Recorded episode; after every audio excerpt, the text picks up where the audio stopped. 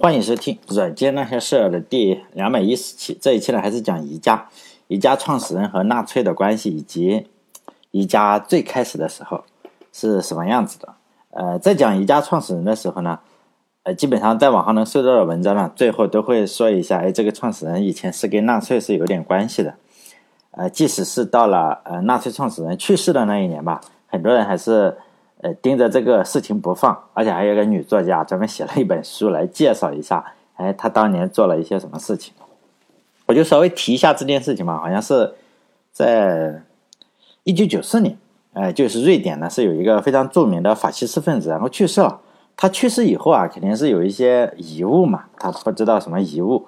呃，有一些遗物出来了，就就有人去考古了，估计跟我这个兴趣差不多，就看到人家的遗物受不了是吧？就就想去看一看，然后呢，结果就在一份文件里就发现了一份是一九四二年一九四二年的文件。这份文件呢，它是一个会议记录，就是记录当年谁参加了这个会议。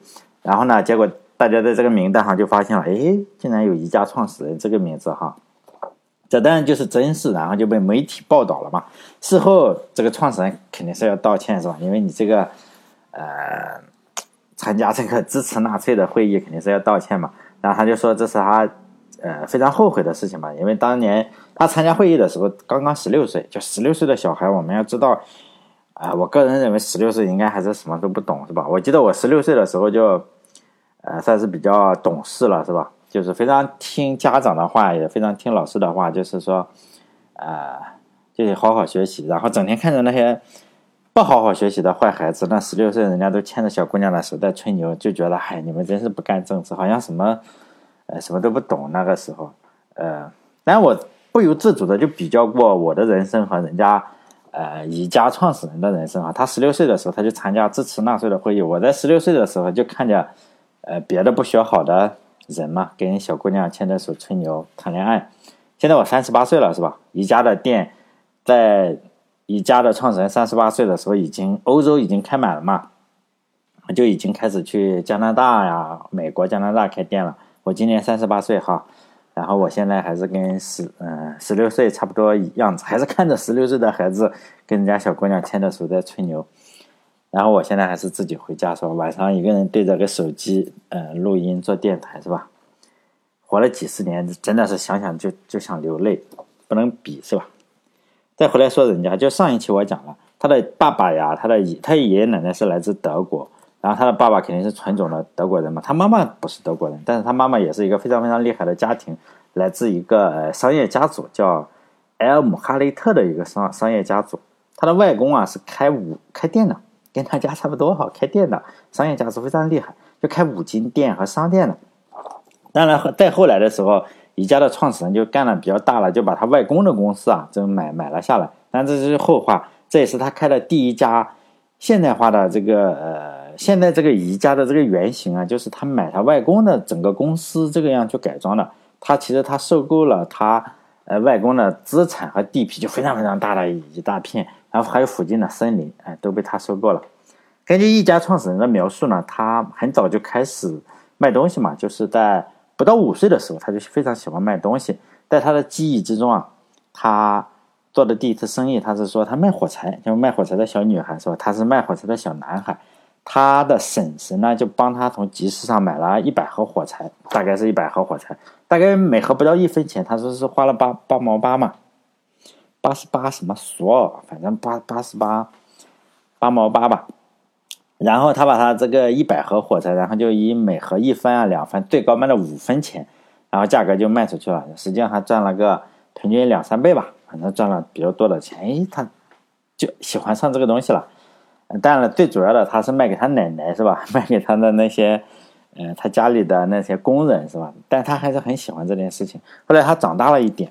就是在十一岁的时候，他实际上已经呃卖卖更多东西了，不止卖火柴了，卖这个圣诞卡片，卖花种，就是种花的这个种子。当时他已经赚到一些钱了。他说他卖花种的时候已经赚到了比较多的钱，已经给他妈妈买了一辆自行车，然后自己买了一台这个打字机哈，不是游戏机，就是打字机。就上一期我讲了，他家里实际上是有非常非常大的土地，就有四百五十平方公里的土地嘛，因为。呃，我一讲四百五十平方公里，很多人是没有什么概念。我就是说，啊，说一下吧。如果住在上海的话，大概相当于嘉定区那么大，就嘉定区大概是四百五十平方公里。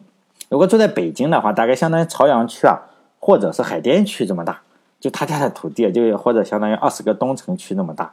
就是他家里有很多的这些牛啊、羊啊，因为有有这么有，比如说嘉定区或者海淀区这么大的一块土地的话，肯定是不会只种粮食嘛，就有森林，有有这个养奶牛啊，养养养什么羊是吧？烤羊肉串或者是什么，反正就就家里肯定是雇了很多人，这几年肯定是做不过来嘛，家里雇了很多人，但幸亏他不是在中国，如果是。他有这么大这么大土地的话，他肯定在当年是吧？那个年代肯定是地主了嘛，估计小命不保。但是呢，虽然他家里有很多的地，但是呢，他这个人是不太喜欢种植，也不太喜欢养殖，就养牛养什么不太喜欢。他说他会割草，也会种一点地，也会给牛奶怎么去挤奶，但是呢，他就是没大有兴趣。他在十一岁的时候，他只想就是说，梦想就决定了。他说他只想卖东西，就怎么。呃，经商来赚钱，他觉得价格便宜的话，呃，就会以把一些东西啊以便宜的价格买进来，然后再以贵一点的价格卖出去。他觉得这件事情，哎呀，真他妈有意思。就这样哈，他的梦想就是做销售。但我我个人觉得，宜家的创始人是一个比较实在的，呃，相对比较实在。当然，后面我会讲一本书叫《宜家真相》，那个就说他实际上并没有那么实在。反正我个人觉得他比较实在，他不像很多的企业家嘛。呃，他一赚到钱以后，很多的企业家到处演讲，恨不能天天就是说这个经验是吧？主要是赚到钱了，然后到处分享经验。我我这个社会责任非常大是吧？不管我是做金融啊，暴雷的金融还是什么，只要是有点钱，账户里是吧？就就有可能让 C 语言写的这个账户里溢出了，有这么多钱的话，他就开始讲社会责任啊，或者是 让世界变得更美好。实际上可能就是仅仅是多坑了一点钱，比如说。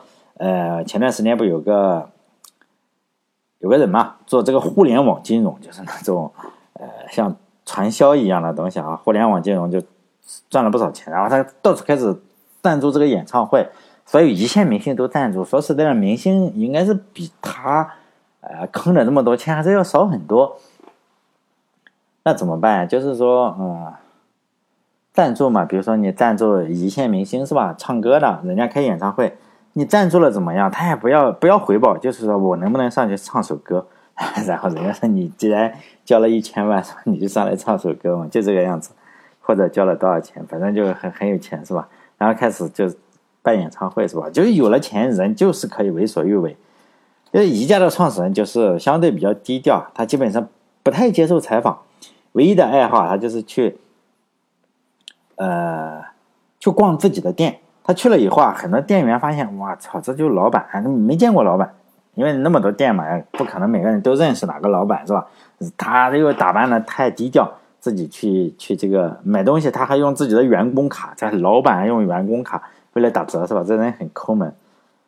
还有一个就是说呢，他呃，他个人说啊，他特别特别喜欢喝酒，而且一喝就醉，一喝啊一喝就醉是吧？然后就去戒酒中心，然后。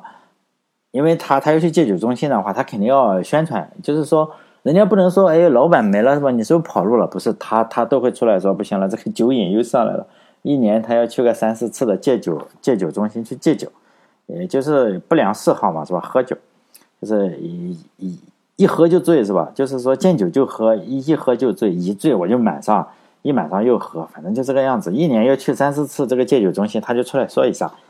因为你不可能老板没了嘛，正是因为他这个不良嗜好，他这个只健康的活到了九十一岁。如果不喝酒的话，说不好还活不到九十一岁。总体来说，这个李家创始人还是比较实在的。他说做销售就是他小时候的梦想。呃，他还讲了个故事哈，在他的自传里面，不知道真假，反正这种话呀，听听就好。他说有一次他跟他父亲在一起，因为他家里有森林嘛，有木头。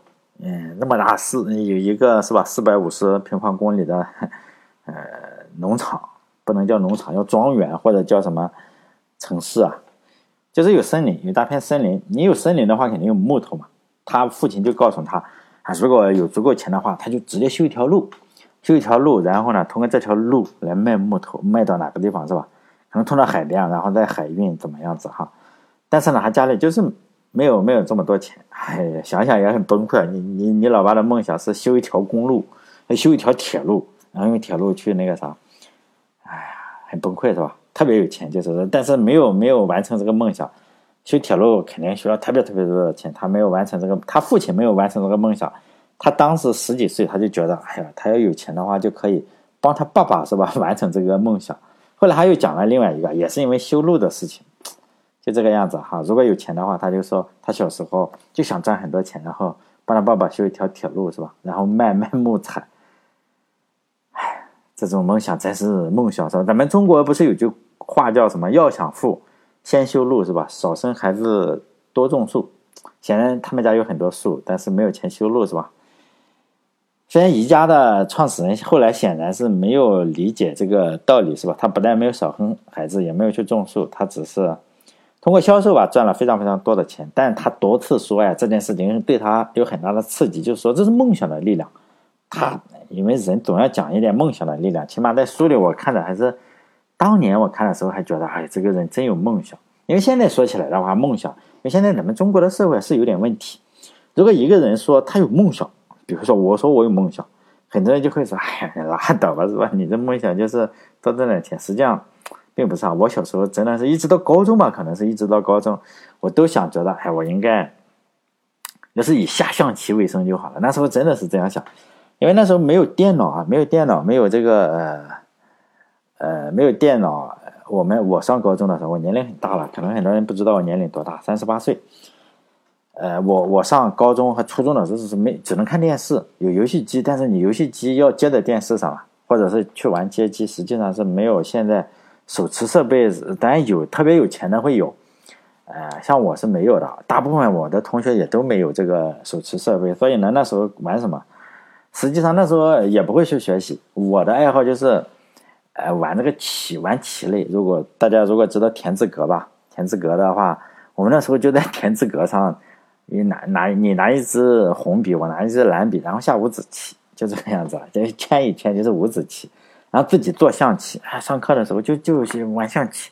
那时候就觉得，一直到高中也不会说我没有玩手机，但是就下象棋。那时候跟跟同学下象棋，那时候就觉得，哎呀，是以以以后啊，以自己下象棋为生就好了，是吧？所以那时候就觉得也没有象棋，考大学也没有象棋这个专业。但是，一说起来我就觉得我要去下象棋，是吧？实际上，哦，每次我这样说的时候，就大部分人就觉得，哎，你真是开玩笑。实际上，不是开玩笑，是吧？但是后来的话，你这样说，人家就觉得你在开玩笑。你就后来我觉得好像，哎，这这件事情确实比较好好笑，是吧？就就是，我还是这样说，人家就觉得，哎，你真真幽默，是吧？实际上我是说真心话。但后来也也没有没有完成象棋，结果大部分人都认为我在开玩笑嘛。因为我发现后来下象棋确实你没有办法养活自己，你又下不成特别厉害的人。但我觉得古代的中国人是不是这个样子的？古代的中国人还是很乐于说自己的这个爱好哈，自己的志向。比如说咱们中国古代的读书人就写在书里嘛，就说呃，你的梦想是什么？他就会写，说我的梦想是修身齐家治国平天下。但现在我们，呃，有个人说他的梦想是修身齐家治国平天下。如果说修身齐家的话，我们觉得还还可以是吧？感觉就有点装，你又修身又齐家，好像人家都都比较丧。你结果就是又修身又齐家，好像比较装。但是你如果说你的梦想还有治国平天下，哎呀，那就可能会惹麻烦了。就不是朋友说你装了，可能会有人来找你是吧？你是不是有问题是吧？你还想治国平天下？所以呢，你最好是。一说梦想的话，你最好说啊，我就是想是吧，供供好房贷，买房子，买个房子，然后娶个老婆，或者是买个房子，然后娶个老公，就这样是吧？这是我们的梦想，这个时代的梦想，最现实的梦想。但我们不说梦想了，再说创始人，宜家的创始人，他后来找了个工作，在一九四五年的时候，他找了个坐办公室的工作，就是类似于一个林业局的地方。哎，我也不知道他书里那个怎么去翻译，好我查了一下单词。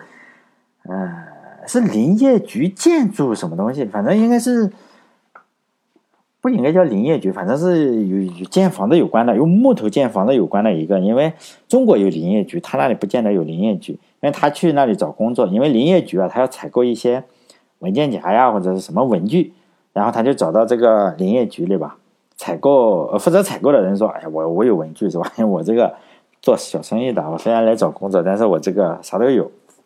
然后林业局就真的购买了他的文件夹，然后这相当于相当于咱们去 IT 公司打工是吧？不但拿了工资，还卖给了公司一批电脑这个样子。更厉害的是，他卖文具啊，他卖的文具属于耗材。你电脑的话，你起码用个三五年在公司，三年吧。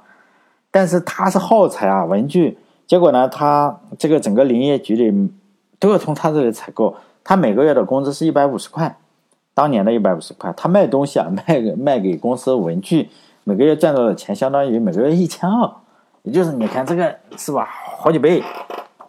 八倍是吧？然后他就觉得，哎呀，算了，是吧？不打工了，就就从公司辞职了。然后他觉得，显然是不如只卖东西赚钱嘛，是吧？然后瑞典是要服这个兵役的，就是你男的到了一定年龄，你要去服兵役，他就呢，他就去服兵役了。人家去服兵役的话，可能会比较苦的，两年三年是吧？他就去跟团长商量了一下，说我这个白天去练兵，因因为也没有战争的这个啥的哈，他就说我白天就正常练兵。晚上呢，我在外面租房子住是吧？然后晚上他就开始做这个邮购业务，呃，而且呢，他还那因为有士兵嘛，士兵肯定要写信啊什么，哎，他还他又做生意了，他又租了个房子，结果士兵啊还还要买他的什么卡片呀，还有什么笔呀、钱包啊、写信的邮票啊，都要从他那里买是吧？我我当时看到这一段的时候，我就觉得这 真是个人才，这个走到哪里生意做到哪里，就是什么东西都没有耽误他。呃，卖东西，幸亏他当年不卖军火。如果他去当兵又卖军火的话，我估计他他原子弹也能卖出去。可惜当年他卖的东西是太杂了，都是一些小东西，邮购啊、钱包的这种东西，小东西，信纸、卡片、笔这种小的东西。当年他还没有开始做家具，他做家具的话是在一九四八年的时候，他就开始觉得，哎，我们因为他以前是，他带的是林业局。用木头做家具、做建筑的地方，哎，不能叫林业局。我我我翻译成林业局，大概就是说，嗯，就是说，呃，如果大家去看英文书的话，就是说 应该不是林业局。林业局我也不会翻译，反正是一个用木材做建筑的一个部门。呃，他知道他工作了那么一两年嘛，在那里，然后他就有途径嘛，不但卖了一批文具在这里，他还。呃，联系到了好多做家具的这种东西，然后他就觉得，哎，你们卖不出去是吧？我来帮你卖。然后就在报纸上刊登了一个，就是林业局肯定有很多做家具的是吧？刊登了一个呃家具广告。然后第一把椅子啊，第一把椅子是一个无扶手的椅子，他他第一次只卖了两个两个东西，一个是一把椅子，一个是咖啡桌。呃，当然我们我查过中文网上，中文网上说第一把就是卖了个椅子，然后形容这个椅子多厉害。实际上不是，是他的自传里就是两个，一个是这把椅子，另一个是咖啡桌这两件事情。因为他当时普遍的做法就是说，要给家具啊起一个编号，比如说椅子叫零零一吧，然后咖啡桌叫零零二，但是这个编号太难记了，于是呢，他就想给每个家具啊起一个名字，比如说这这个无扶手的椅子叫露丝。哎，你说为什么叫露丝，我也不知道哈，他反正就就就叫露丝。现在我们去宜家的话，每件商品都有一个很奇怪的名字。当然，这些名字有人研究过，网上有人研究，就是有一定的规律，但是记不住是吧？一般人我肯定记不住。嗯，我哪哪个都记不住，我就记住个书架叫 Billy，其他的 啥也记不住。但是有一个是可以记住的，就是说有一个记不住，但是是有规律的，就是踩在脚底下的，比如说地毯啊，或者是门口垫。还有马桶垫，或者是哎，好像有没有马桶垫，或者是封封窗户台这种，因为只要是用脚踩的这种东西，脚踩的这种东西啊，一定是丹麦。丹麦的是说，呃，某个地名，丹麦的很多小镇啊，或者是城市的名字，一定是命名就是脚踩着的这个这个东西的。为什么呢？当然有很多种说法，我认为比较靠谱的说法是，当然这个被宜家官方哎否定了，我仍然认为是比较靠谱。这两个国家是有世仇，就是丹麦跟瑞瑞典实际上是有世仇的。这两个国家大大小小的战争啊，两两个国家，呃，发生了接近一百次。有有我看过各种统计啊，反正大大小小一百次，肯定有你统计出来的肯定是不够的，是吧？你这个肯定越来越多。假设是一百次好了，你想想这么多年打一百次也特别痛苦。因为为什么呢？因为瑞典曾经是丹麦不可分割的一部分，后来就是因为瑞典闹独立。这两个国家大打出手了好多次，包括在哪个海上打，哎呀，死了多少人，就很多次。其实这个事情啊，最终就是说，如果两个地方人家要给你闹独立的话，你最终实际上越打越伤感情。为什么呢？你你不打的话，说不定还能谈谈。实际上你越打的话，基本上分的越快，就跟男女朋友一样，你越打越崩溃，你不会打服的。后来这两个国家也就就打崩了嘛，就是最终也就接受了这个局面，然后最后不打架了，但是也就承认了它是一个独立的国家，就是说丹麦啊承认了瑞典是一个独立的国家，但心里肯定还是有一些怨念吧。比如说瑞典和呃这两丹麦啊这两个国家经常打嘴仗，包括在咱们中国微博上曾经有一件比较搞笑的事情，就是好像是瑞典嘛，瑞典大使馆庆祝国庆。就说我们是建国多少年了，是吧？另一个国家就要上去酸几句，就说：“哎呀，你你就是从我这里分离出去的，是不是？反正不太对付。”在网上呃有这两个国家明争暗斗的不少趣事吧。如果大家喜欢看足球的话，只要是瑞典和丹麦这两个国家碰面了啊，那那就是说往死里打，就跟那个巴西、阿根廷、中国和日本，但是中国现在赢不了日本，妈的，就是被人被人往往死里干的。主要是你水平也要有，是吧？但他们打足球的时候是这样，但中国跟中日韩这三个国家也也不太对付。你会发现，不只是中日韩这个样子啊，包括中国跟周边国家都不太好，很多的国家跟周边国家都不太好，像瑞典跟丹麦也不是很好，就这个样子就是了，就死敌嘛。还有说有一年瑞典一个古董古董船然后沉了，丹麦就很高兴嘛，啊举国上下很高兴，呃人家船沉了你很高兴，还有一个好事的丹麦人然后。就抢先到这个沉船这里，然后把一个丹麦的雕像，然是古董船嘛，然后把他们丹麦的一个运动员的雕像，然后放在了那个古董的那个沉船的甲板上面。你第一个打捞上来瓷器或者是什么古董，第一个打捞上来一看，我去，原来是丹麦的雕像是吧？他就特别崩溃。他但人家也知道你肯定是放放上的，但是打捞队不知道，一看到有这个就打捞上来了。还有这个国家的两个国家的。国旗啊，几乎是一模一样的，就是换了一下。国旗背后的故事，我看过很多趣闻，我不知道真假哈。国旗背后他说的也是针锋相对。就丹麦说，为什么我这个国旗是这样的？因为我丹麦国王在打瑞典的时候啊，就是说天空中啊就看到了这个十字旗在闪耀，然后呢，我们国家就是十字旗在闪耀。瑞典的国旗啊，就是。掉了一个个哈，颜色也差不多，就是换了一下颜色。然后呢，背后的故事是什么？说瑞典，呃，哪个在哪个国王带领下打丹麦哪个地方的时候，然后突然看到天空中闪耀着十字架，是吧？然后他们两个国家的国旗都是十字架，都都瞎扯。我认为是这个原因啊，还有很多，大家可以去搜啊，搜丹麦、瑞典就知道了，这两个国家。包括你建什么，我也建什么，而且我这个一定要建的比你高一米，或者是宽一米，或者是什么，就这个样子。你有你有什么东西，我就要建什么东西，就这样。可能是因为这个原因吧，就很便宜，然后又用脚踩的。然后呢，瑞典的宜家啊，统一就用丹麦的地名。你只要是用脚踩的，在地下踩着了，我他妈就要把你踩在脚底下，就这件事情。但这次事情就多次惹恼过丹麦嘛，大家可以搜一下，丹麦人很多次抗议过这个。瑞典的一家，但是没什么用，是吧？而丹麦还有一家公司是做啤酒的，就是 比较烂的那种啤酒，就就用那个什么比较便宜的，最便宜的啤酒就用这个呃呃这个这个瑞典是吧？就用瑞典的，因为你你侮辱我们，我们就侮辱你是吧？他是这个样子，就是作为一个反抗嘛。还有丹麦还有一家专门就是改造宜家设计的，就是他觉得宜家不好，他这个公司叫 Reform。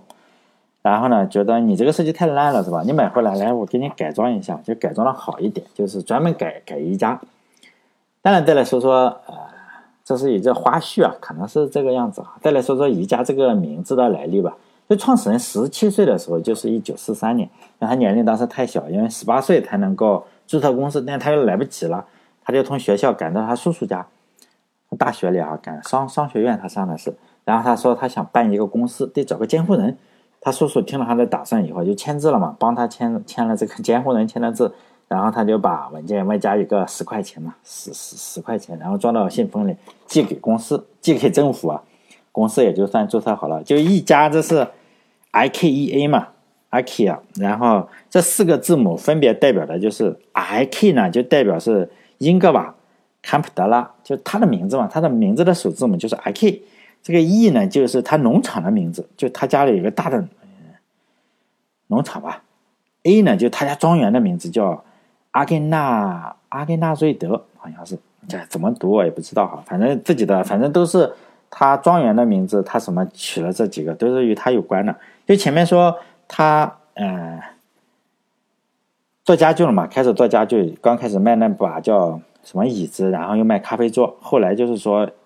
又卖沙发床，第三件第三件家具是一个沙发床，第四件家具呢是一个玻璃吊灯，这是自传里的哈，我也没考证过，反正他书里他就这样说的，而且出名的人啊，你不能太相信，因为书里他就说了这前四件家具，呃，至于是不是吹的我不知道。公司起步的时候，因为他家里有很多人嘛，雇佣的人就帮他发货。就是说呢，他家里有农嗯农场是吧？就运运牛奶的车，就就运家具，然后把 这些家具送到火车站。就是家具肯定是越卖越多嘛，他就决定，哎呀，以后不卖这些其他的小零件了，就只卖家具，就是其他的东西都不卖了。在一九四八年的时候，他终于请来了一个会计，这是真正的因为要做做账嘛，然后请来了一个会计。但后来啊，他又请了七八个人嘛，七八个人这样维持了两三年的时间。就一家创始人有个特点，就是特别抠门。就我我再再说一句哈，大家不要太相信我说的话，因为为为什么？因为我是从书上讲的，我是说大家不要太相信书里的话，我只是相当于把书里的翻译了一下。我再说一句，我在电台里曾经说过，只要是一个人啊，第二次面对镜头，他就是个演员，没有例外。没有任何一例外。如果有例外的话，就是第一次面对镜头的时候，他 他他就是个演员。你看很多采访路人，他马上就会是个演员。因为我觉得为什么呢？因为一家创始人啊，很可能也是演给大家看的。因为媒体上曾多次报道过，他说他实际上并没有这么抠门。他他说他开了一辆十三十三年的本田车，或者是是本田还是反正是个日本车，我记得不是本田是丰田。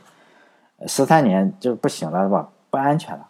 他说他日常就开这辆十三年的有十三年年龄的车，但报道上说那拉拉倒吧，他有保时捷跑车，他 就是有特别特别贵重的车，而且呢，他喜欢装的磕磕巴巴，因为他说我不会说英语。然后大家采访他的时候呢，他磕磕巴巴的，就是接受记者采访的时候，就是来证明他英语不好。人家也说你这个既然这么不好，又是个老头是吧？你这个这不好就。不好意思刁难他嘛，然后呢，他每次采访，大家就觉得，哎，你真真真是，真是个很真诚的人。实际上呢，他的私人助理，就是还有这这是一本书叫《宜家真相》，我看了一下，《宜家真相》是有中文版的，呃，其他的时候我们也有中文版，但是，嗯，我我因为我是订阅了亚马逊嘛，亚马逊既然有的话，就不用再重新买了。《宜家真相》这本书是有中文版的，大家可以买来买来看看。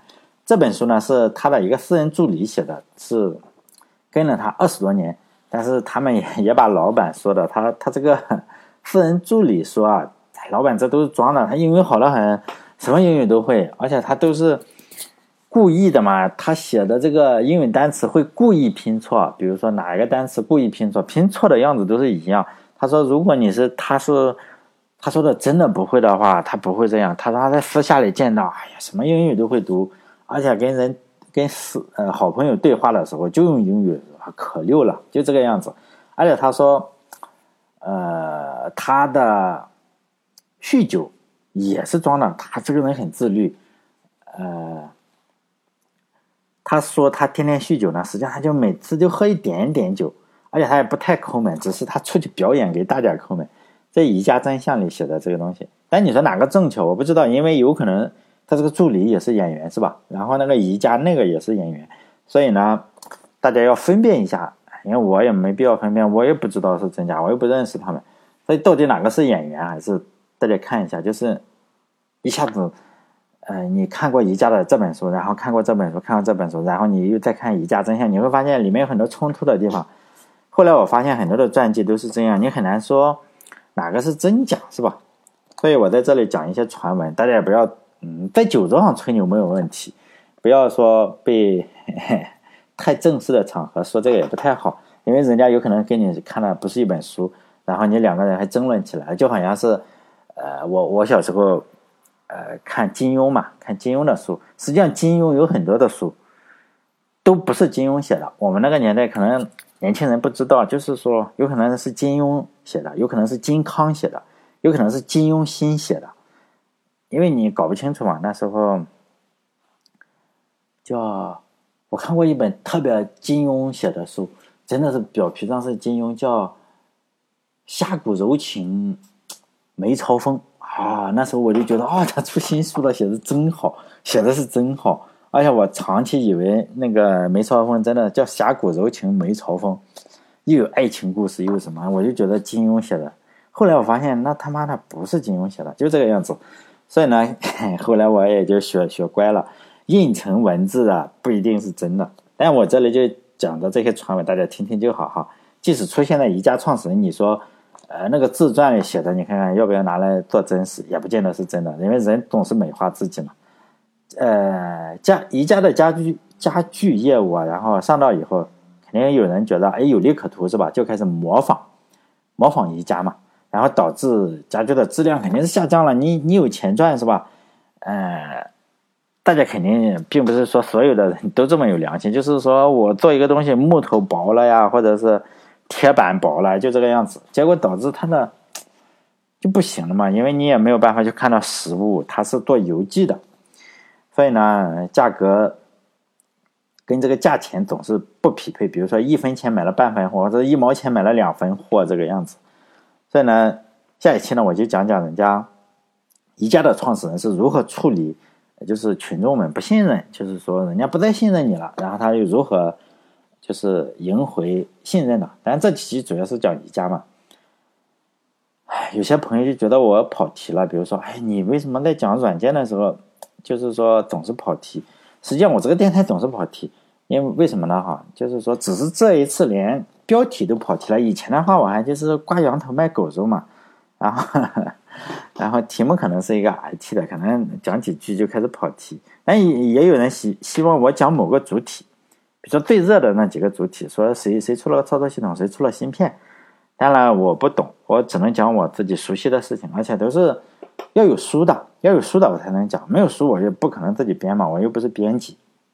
所以呢，你如果特别想了解某个主体的话，那就先自己走。比如说你就跟踪那么多网上那么多新闻，你就看嘛。你比如说你想了解华为的，你就去找华为的看嘛。你想了解华为的哪一个鸿蒙也好，还是？哪个芯片也好，最近不又出了两三个芯片嘛？就是，反正你就去看嘛。好像包括年初还有出了世界最强大的 ARM，叫什么东西我都不记得，反正都是中国古代的那种东西。你就去看，我也不懂，我又没没没玩过，是吧？我的渠道主要是看书，书上没有写的我找不到，而且我根本不知道什么内幕，尤其是中国公司的内幕，我更不知道了。为什么？因为我开出租车的话。呃，晚上下班的话，可能会接触到一些九九六的员工，他晚上九点钟才下班。